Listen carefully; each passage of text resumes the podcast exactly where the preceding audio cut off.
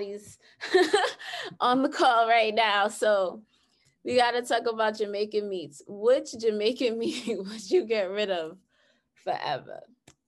Oxtail, curry goat, pigtail, or jerk chicken?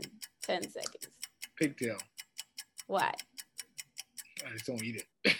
so easy thing to me. it's always the pork. It's always the pork. All right. This one is a little tricky. Instead of getting rid of one, which neighborhood would you change the name of? Okay.